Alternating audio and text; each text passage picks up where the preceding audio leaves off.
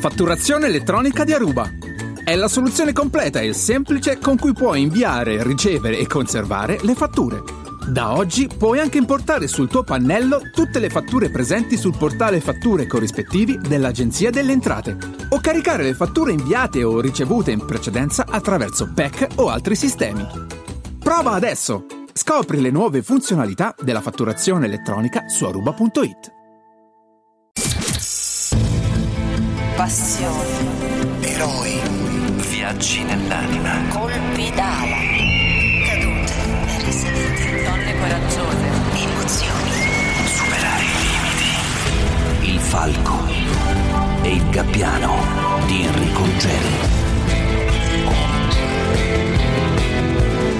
Oggi 24 giugno si celebra San Giovanni Battista, però non stiamo facendo l'almanacco del giorno dopo, stiamo eh, introducendo quest'uomo, una scelta, un profeta di origine ebraica, vissuto a cavallo dell'anno zero, nato alcuni anni prima di Cristo, morto 30 anni dopo, San Giovanni, patrono di molti comuni, Firenze, Genova, Torino, ma anche Porto in Portogallo e Perth in Scozia. È uno dei massimi profeti per cristiani, musulmani, viene celebrato anche nei riti massonici, è il precursore, quello che annunciò l'arrivo di Gesù, il Messia che lo battezzò nel fiume Giordano. Il sacrificio che Dio vi chiede è che vi pentiate nel cuore. Il Signore dice: Le mie vie non sono le vostre vie. Giovanni, voglio battezzarmi. Ho peccato. Giovanni, Giovanni, Giovanni, Giovanni, Abbi pietà di me. Io vi battezzo con l'acqua affinché possiate purificarvi e prepararvi all'avvento del regno. Aprite i vostri cuori a Dio. Possa quest'acqua avvicinarvi al Signore. Giovanni ha trascinato le folle, ha puntato il dito contro i comportamenti immorali delle famiglie aristocratiche dell'epoca, ha annunciato l'arrivo del Salvatore, del Re dei Giudei. Ma noi non parleremo di lui oggi, o meglio, non solo di lui, perché la sua vicenda e il suo destino sono legati a quelli della nostra protagonista di oggi. Giovanni Battista, infatti, è morto da martire come conseguenza, direi, delle sue predicazioni, per l'esattezza fu decapitato ed è stata una bellissima principessa a chiedere al suo re che la testa del profeta le venisse portata su un piatto d'argento in cambio di una danza sensuale. Eros e Thanatos, amore e morte, la donna in questione è la nostra protagonista, la mitica Salomè. E per capire perché Salomè abbia chiesto la testa di Giovanni bisogna pensare al contesto, siamo nell'anno zero, Medio Oriente, attorno a quella data si stanno svolgendo le vicende che stiamo per raccontarvi, parliamo di un'epoca, insomma di luoghi molto lontani da noi e, e quindi va fatta una premessa, non ci sono testimonianze dirette, immagini, le fonti storiche si contraddicono, si confondono con le leggende, tutto questo ha fatto crescere il mistero attorno alla figura di Salomè ha affascinato autori, pittori, musicisti. Molti eh, hanno dato la loro interpretazione eh, anche iperbolica di questa storia. Pensate a Caravaggio, a Oscar Wilde, a Strauss, per citarne solo alcuni. Negli anni i pochi dati storici e le molte opere artistiche eh, si sono mescolati, si sono confusi. Insomma, il risultato è che per molti oggi Salomè è il simbolo della donna bella e spietata, bella e malvagia, una seduttrice senza scrupoli, una che ha fatto decapitare uno dei santi più amati del cristianesimo, Charles Baudelaire, per esempio, la paragona a un serpente che danza. Quanto mi piace, mia bella indolente, del tuo corpo osservare come una stoffa cangiante e splendente, la pelle luccicare. A veder l'ondulata tua movenza, bella che t'abbandoni, vai somigliando a un serpente che danza, proprio in cima a un bastone. E il tuo corpo si inarca, piega, inclina, come nave sull'onda che rolla sui fianchi, e i pennoni china sull'acqua.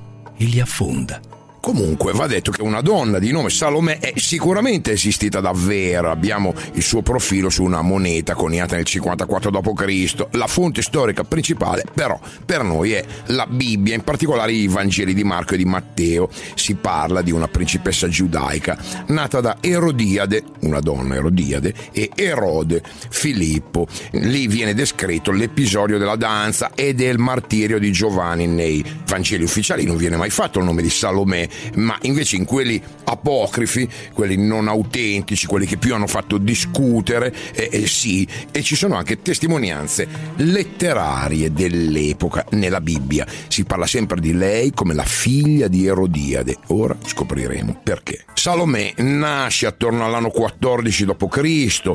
La madre, abbiamo detto, si chiama Erodiade, una principessa ebraica. Lei avrà un ruolo determinante nella vicenda della decapitazione di Giovanni Battista. Il padre di Salomè invece è Erode Filippo, un tetrarca. Cos'è un tetrarca? È uno che regna insieme ad altri, diciamo così. Ed è eh, uno che regna in questo caso nella biblica Terra Santa assieme a altri due fratellastri, Erode Antipa e Erode Archelao tanto per inquadrare la famiglia della nostra protagonista, e ricordiamo che il nonno paterno di Salomè è Erode il Grande, proprio quell'Erode che noi ricordiamo, il responsabile della strage degli innocenti, un infanticidio di massa che avvenne attorno all'anno zero. Insomma, eh, sappiamo eh, Erode il Grande che viene informato della nascita di un bambino di nome Gesù, adorato dai magi, considerato re dei giudei, ha paura di essere detronizzato eh, da questo futuro sovrano e quindi eh, nel dubbio fa giustiziare tutti i bambini maschi al di sotto dei due anni nati nel territorio di Betlemme. A Betlemme, maestà. Dicono che si fanno guidare da una stella. Betlemme? O tu, Betlemme, frate, tu sei la più piccola de... Come dice quella frase? Tu non sei la più umile fra le molte città di Giuda, perché da te si metterà in cammino colui che deve essere il re di Israele. Un re in Israele. Portatemi i nomi di tutti i bambini maschi nati in questi giorni a Betlemme. Quella che avete sentito è una scena tratta dall'immensa opera cinematografica Gesù di Nazareth dell'immenso Franco Zeffirelli. Come sappiamo eh, Gesù riesce a sfuggire all'infanticidio ordito da Erode e dopo un'infanzia della quale abbiamo poche notizie inizia la sua missione e a annunciare la sua venuta, eh, l'abbiamo detto, è il profeta Giovanni Battista. Beh, mentre accadono questi fatti, Salomè è poco più che una bambina bambina, è già bellissima, vive a Roma con i suoi genitori, impara lì a ballare. Però Erodiade è una donna, diciamo così, irrequieta, intreccia una relazione col cognato Erode Antipa, re della Galilea e della Perea, sono i territori che oggi corrispondono pressappoco a Israele, la Giordania, Cisgiordania. Lui è il fratello del marito, zio di Salomè.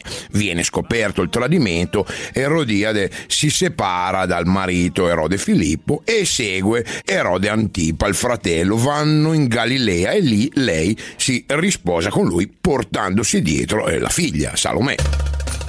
E quindi eh, la nostra attenzione si sposta alla Galilea, alla corte di re Erode Antipa, famiglia non regolare. Per la legge mosaica la donna è un'adultera, il matrimonio è illegittimo e naturalmente nessuno del regno osa mettere in discussione l'unione tra il re e la sua nuova moglie, nessuno, tranne un uomo, il censore per eccellenza, Giovanni Battista. Erode! Le tavole della legge vanno rispettate! Tu puoi sposare la moglie di tuo fratello quando tuo fratello è morto, ma non quando egli vive! Questa donna, Erodiade, è la moglie di tuo fratello Filippo! E Filippo è vivo! Il profeta ha detto, io ho visto i tuoi adulteri e i tuoi abomini orrendi! Guai a quell'uomo che rifiuta la salvezza! Pettiti e rimanda questa donna a tuo fratello! Non mi fa paura il tuo potere in terra, Erode Antipa! Se io non ti avverto, tu sarai dannato in eterno! E Erodiade si sente diffamata da queste accuse pubbliche e peraltro Giovanni ha molto seguito tra la folla, è acclamato, è una, eh, una rockstar dei tempi e come abbiamo sentito in questa ricostruzione lui non va leggero con le parole, anzi non perde l'occasione per rincarare la dose e insomma la donna comincia a nutrire un odio profondissimo nei confronti del profeta, chiede al marito di farlo arrestare. Arresta il profeta! Io ti comando di arrestarlo! Comandi? Che pretesi, amore mio. Non dimenticarlo. Giovanni ha ragione. Per la legge di Mosè siamo colpevoli. Mm? Mm. Abbiamo peccato. E continuiamo a peccare, Erodiade. E lo facciamo con grande piacere. Pentiti, pentiti, pentiti. Quella di Zeffirelli è una versione ortodossa, attinente ai Vangeli. Matteo scrive infatti che Erode Antipa non vuole uccidere Giovanni Battista perché teme l'impopolarità, teme le ritorsioni del popolo che lo considera un profeta. Poi in realtà probabilmente non lo ritiene neanche così pericoloso, spiega la cosa lui stesso a Ponzio Pilato, al governatore, l'inviato dell'imperatore Tiberio Cesare nelle province orientali. Tutti sanno chi è Ponzio Pilato. Ecco la ricostruzione di questo dialogo. Tratta questa ricostruzione dal film Salomè del 53 con la bellissima Rita Hayworth. Come? Tu permetti a un traditore di parlare? Governatore, Giovanni è innocuo, non può fare alcun male. È un pericolo, governatore. Giovanni trama contro... La regina esagera molto l'importanza di un povero esaltato. Copre d'insulti il trono in nome della religione. E offendere il trono significa offendere l'impero romano dal quale è protetto. Non ha detto niente contro l'impero. L'ho sentito io con le mie orecchie. A Roma i ribelli si crocifiggono, se ne trascinano a morte migliaia per tenere a posto la canaglia. E voi qui lasciate fare? Insomma, Erode Antipa sta subendo delle pressioni eh, notevoli perché c'è la moglie Erodiade che vuole mettere a tacere per sempre Giovanni Battista e anche Ponzio Pilato che rappresenta Roma, cioè rappresenta l'imperatore che gli chiede di fermare questo sobillatore, questo aizzatore di folle. Il re eh, per, per ora insomma non vuole far uccidere il profeta, non lo vuole neanche fermare, alla fine cede a metà, lo fa arrestare. E lo scrittore Giuseppe Giuseppe Flavio, nella sua opera Antichità giudaiche del 93 d.C., racconta che Giovanni Battista viene arrestato, viene portato nelle prigioni sotterranee della fortezza di Erode Antipa. Siamo a Macheronte, un colle fortificato che si trova nella moderna Giordania. È un luogo bellissimo, c'è un panorama mozzafiato, un paesaggio quasi lunare. Lo ha fatto costruire Erode il Grande e ai tempi della nostra storia è diventato, diciamo, il luogo, il nido d'aquila, il buon ritiro del figlio Antipa. E, qui viene portato Giovanni in catene. E qui ci sono anche Erodiade e c'è la principessa Salomè. Nel frattempo tempo la ragazza è cresciuta, è diventata una giovane donna di, di una bellezza, si racconta, irresistibile e qui cominciano i guai perché il fascino della ragazza non passa inosservato neanche agli occhi del re Erode, che in realtà sarebbe il patrigno ma anche lo zio. Questo per ricordarti il tuo ritorno in Galilea. Vediamo se l'orafo ha reso giustizia alla tua bellezza. Né drappi né gioielli potranno mai competere. Signore, ah, non posso accettarla. E perché? Perché devi donarla alla regina. Ma io la posso regalare a chi voglio. Ma io non posso accettarla. Accettala, ti prego, come dimostrazione del mio affetto e come segno di quanto di quanto tu mi piaci. È alla regina che devi dire questo. Devo rinunciare a ciò che desidero più di tutto, alla donna che sola esiste ora ai miei occhi. Erode, non si può avere tutto ciò che si vuole, anche quando si è re. E ricordati che la regina è mia madre. E insomma quella del re per la giovane Salomè è a tutti gli effetti una attrazione fatale, un'attrazione che diventa ossessione e non sfugge agli occhi di Erodia, della madre, insomma eh, immaginate l'atmosfera a palazzo è piuttosto tesa. E intanto dalle prigioni c'è Giovanni Battista che continua a urlare le accuse di adulterio, di peccato rivolte alla coppia reale, non si ferma, non ha paura, ammonisce i due di pentirsi. E nelle stanze di sopra intanto il patrigno cerca di eh, sedurre la nipote e figliastra e lo fa anche davanti alla moglie, la regina che sta tramando anche lei una sanguinosa vendetta. Siamo arrivati al momento in cui l'attraente Salomè sta per mettere in scena il suo piano, la sua danza letale. Il falco e il gabbiano.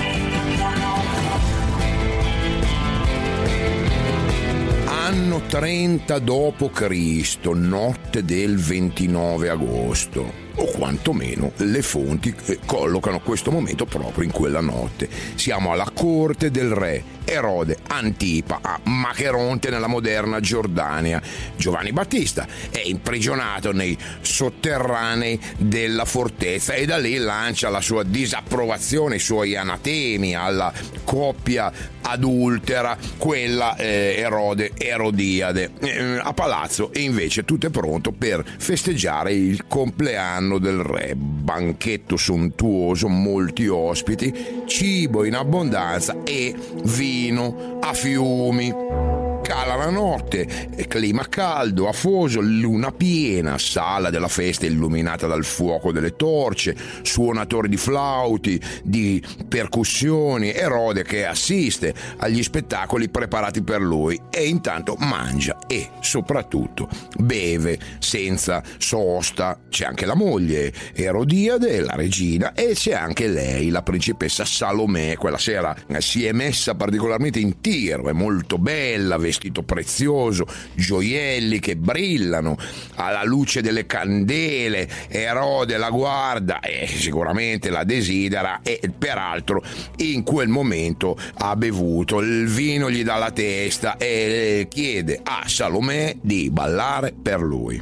Venuto il compleanno di Erode, la figlia di Erodiade danzò in pubblico e piacque tanto a Erode che egli le promise con giuramento di darle tutto quello che avesse domandato. E così il Vangelo di Matteo liquida in poche righe la scena del ballo. E in realtà noi invece preferiamo addentrarci in questa scena. C'è il vino, c'è questa atmosfera calda e notturna. Possiamo immaginare uno scenario diverso. E qui ci viene in aiuto Carmelo Bene che ha rappresentato nel suo film del 72 in questo modo la richiesta di Erode a Salomè. Salomè, danza per me. Ti supplico. Ti supplico, stasera sono triste, sono molto triste, non sono mai stato così triste. Danza per me, Salomè, te ne supplico. Se tu danzi per me, potrai chiedermi tutto quello che vorrai e io te lo do. Fosse anche la metà del mio regno. Salomè, lo giuro, lo giuro. Figlia mia, non danzare. Figlia mia, non danzare. Cos'è? Lo Eh, Lo giuro, Salomè, lo giuro, Salomè. Ma tutta la mia vita, sulla mia corona, sui miei dei. Ho giurato, ho giurato, ho giurato, ho giurato, ho Tutto giurato. quello che ti Non chiedo. Non danzare, figlia mia. E saresti anche una magnifica regina, Salomè. Mm? Se ti piacesse chiedermi la metà del mio regno. Il re promette alla ragazza qualsiasi cosa lei desideri in cambio del suo ballo, fosse anche metà del suo regno. Salomè decide di danzare per Erode, si alza nel silenzio generale, si dirige verso il centro della sala ed ecco come viene descritta la principessa in un frammento copto. La giovinetta aveva nelle mani una rosa fresca e un giglio rosso che diffondeva un gradevole profumo. Indossava un vestito di grande valore. Vestiva una sottile tunica da ballo, cosparsa di fiori e un panno di porpora circondava i suoi fianchi.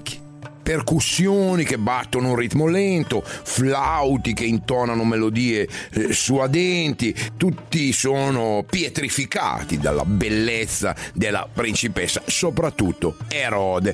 Salomè comincia a danzare, si muove, sinuosa come un serpente, ondeggia il suo sguardo cattura quello del re. Tutti la stanno ammirando, gira su se stessa, muove i fianchi, le mani che stanno sciogliendo a uno a uno i veli che la ricoprono per lasciare intravedere la pelle. Dunque va detto che nell'immaginario collettivo la danza di sette veli è quello eh, al, al quale state pensando in questo momento, con la ballerina che si libera dei sette strati di stoffa leggera, insomma uno striptease ante litteram. Nella realtà si tratterebbe di un ballo sacro e per nulla erotico, ma eh, noi ce la immaginiamo così anche perché siamo aiutati al nostro suffragio vanno tutti gli artisti e scrittori che si sono cimentati con questa performance di Salomè e tutti l'hanno inquadrata esattamente come tutti noi stiamo pensando, una danza inebriante e provocante, la principessa che si muove, si spoglia al ritmo delle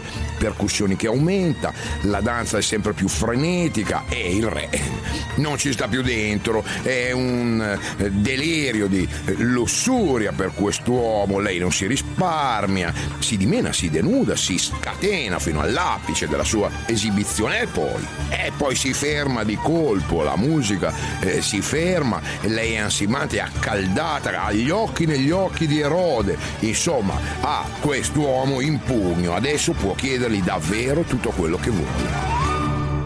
Erode non capisce più niente, è in estasi, è arrivato il momento di ricompensare la ragazza, le chiede cosa desideri. Ecco come Al Pacino ricostruisce questo momento nella sua piece teatrale Wild Salomè tratta dall'opera di Oscar Wilde.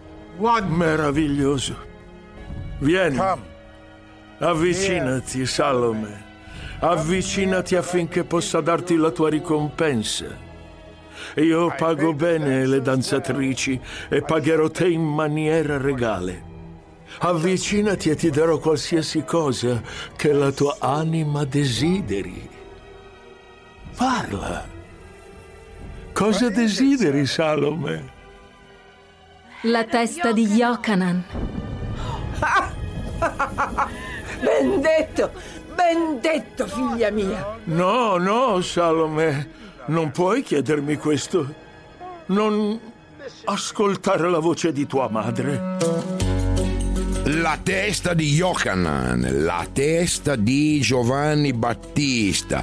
Secondo i Vangeli, Salomè agisce istigata dalla madre che finalmente può ottenere il silenzio perpetuo di questo profeta che l'aveva accusata pubblicamente. Questa è l'ottica più attinente alle fonti storiche, insomma la nostra protagonista in questo caso è solo un tramite per il piano sanguinoso di Erodiade. Lei è il mezzo attraverso il quale si compie la vendetta della regina e si compie il martirio del santo Erode. È scioccato dalla richiesta della principessa, cerca di farle cambiare idea. Dammi la testa di Yokanon! Stai calma. Sta calma. Io sono calmo. Ascolta. Ho dei gioielli nascosti qui. Gioielli che sono meravigliosi. Ho degli zaffiri grandi come uova. Il mare ci naviga dentro e la luna non viene mai a disturbare il blu delle loro onde.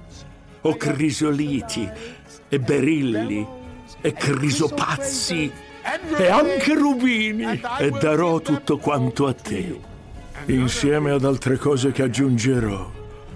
Per favore dimmi, tutto quello che desideri io te lo darò. Tutto quello che chiederai io te lo darò, ad eccezione di una sola cosa. Ti darò tutto quello che possiedo, tranne una vita.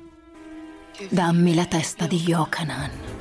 Salomè insiste, vuole la testa di Giovanni Battista. Erode ha fatto una promessa e per un re non mantenere una promessa sarebbe eh, la cosa peggiore di tutte. Eh, lui eh, non vuole fare uccidere il profeta, ma a questo punto non può fare altrimenti. Il martirio di San Giovanni è compiuto. Il re, affranto per aver fatto quel terribile giuramento, spinto dalla sua lussuria, spinto dalla sua debolezza, è rabbuiato, sta immaginando i presagi più nefasti.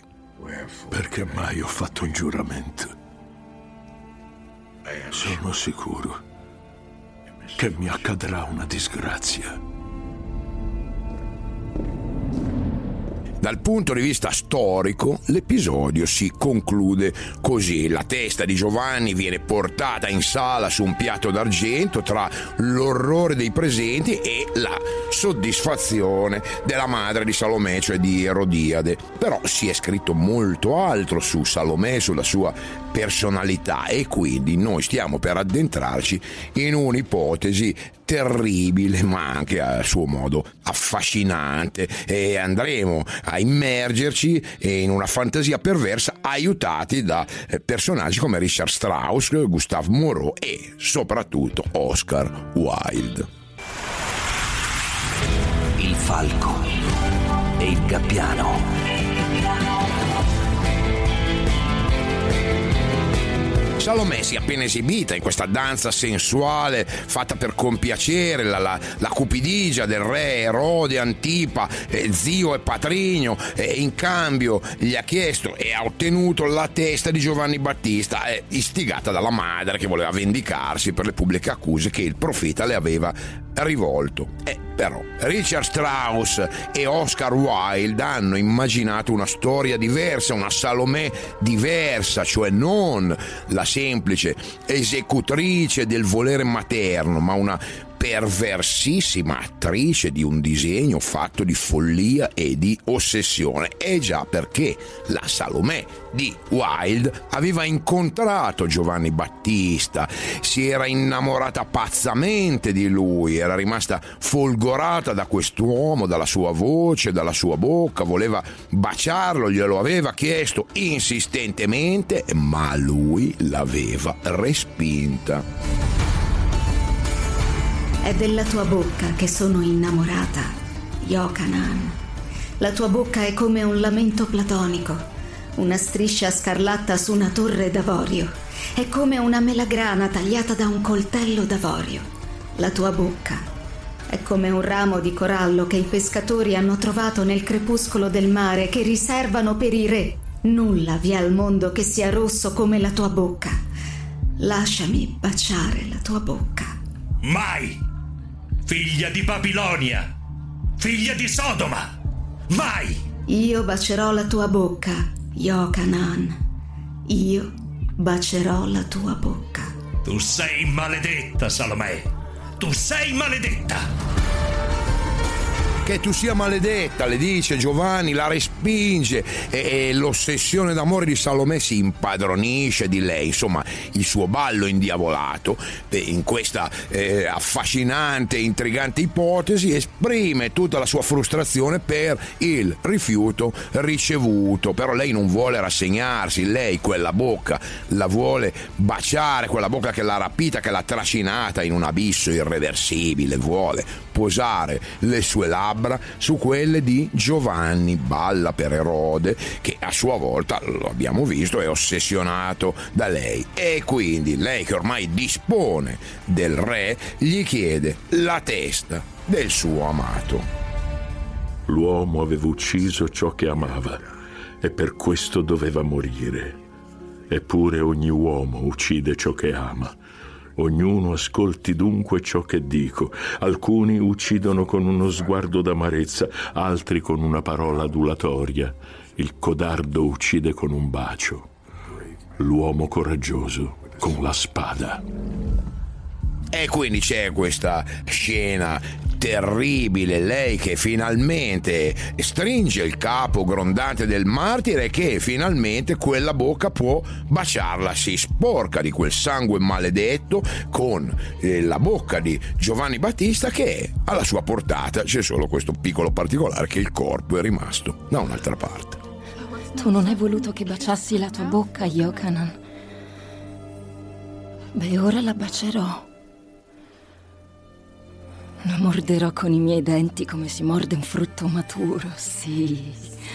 Adesso la bacerò. La tua bocca, Yokanan. Te l'avevo detto, non è vero? Ora la bacerò. Yokanan, sei l'unico uomo che abbia mai amato.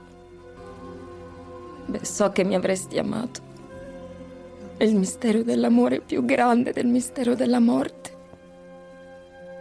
L'amore è l'unica cosa che andrebbe considerata. Ti ho amato. Quanto ti ho amato. Ho baciato la tua bocca, Yokanan. C'era un sapore amaro sulle tue labbra. Era il sapore del sangue.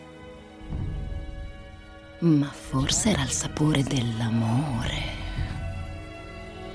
Perché dicono che l'amore ha un sapore amaro.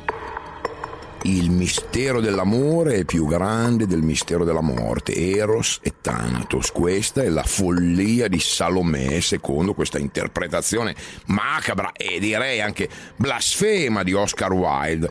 Ovviamente il tutto viene subito censurato. La prima rappresentazione clandestina del dramma avviene nel 1905 in un bordello di Londra con attori improvvisati. Poi viene messa al bando e rimessa in scena per la prima volta nel Regno Unito solo 26 anni dopo, nel 1931. E anche attorno alla morte di Salomè si accavallano testimonianze più o meno attendibili, si accavallano leggende. Per esempio nella lettera di Erode a Pilato, lettera che appartiene agli scritti apocrifi sotto il nome di Ciclo di Pilato, si racconta che Salomè faccia una fine orribile. Cade in acqua, la madre cerca di salvarla, la afferra per la testa perché non venga portata via dalla corrente, ma la testa si stacca e l'acqua si porta via tutto il corpo. Poi c'è un'altra leggenda, la chiamano la leggenda aurea, Salomè che danza su un fiume gelato, il ghiaccio che si rompe, la madre che la trattiene per i capelli e anche qua il corpo si ghiaccia e la testa si stacca. Oppure c'è un codice etiopico nel quale si legge che il corpo nudo della ragazza sia stato tagliato a pezzi, inghiottito dalla terra, con accanto su un piatto la testa del suo amato Giovanni Battista. Insomma, racconti carichi di simbologie, quasi tutti con questa perdita della testa, ovviamente come contrappasso dantesco. E tutto questo ricorre spesso nelle rappresentazioni pittoriche medievali e anche successive. Salomè compare nelle opere del Caravaggio, di Gustave Moreau, di Gustav Klimt e di tanti altri. La troviamo perfino su alcuni edifici religiosi, come sul timpano della cattedrale di Notre Dame de Rouen in Francia. Tra una folla di statue, diciamo, statiche, lei spicca per l'atteggiamento giocoso. Balla sulle mani come un acrobata mentre attorno a lei si svolge un banchetto. E insomma, Salomè ha sedotto, ha incantato non solo il patrigno, il re Erode, ma anche molti storici, autori, pittori, scultori di tutte le epoche. E, e in fondo il suo fascino, il suo mistero continuano a attirare chiunque ripensi alla sua storia e alla sua leggenda e ripensi alla sua danza inebriante e fatale. E adesso se vi invitano in discoteca prendete le vostre precauzioni, magari bevete poco. Buon San Giovanni a tutti, ciao, a domani. Il Falco e il Gabbiano, un programma di Enrico Ruggeri. Testo di Anita Panizza, produzione a cura di Luigi Speciale. Fatturazione elettronica di Aruba. È la soluzione completa e semplice con cui puoi inviare, ricevere e conservare le fatture. Da oggi puoi anche importare sul tuo pannello tutte le fatture presenti sul portale fatture corrispettivi dell'Agenzia delle Entrate o caricare le fatture inviate o ricevute in precedenza attraverso PEC o altri sistemi.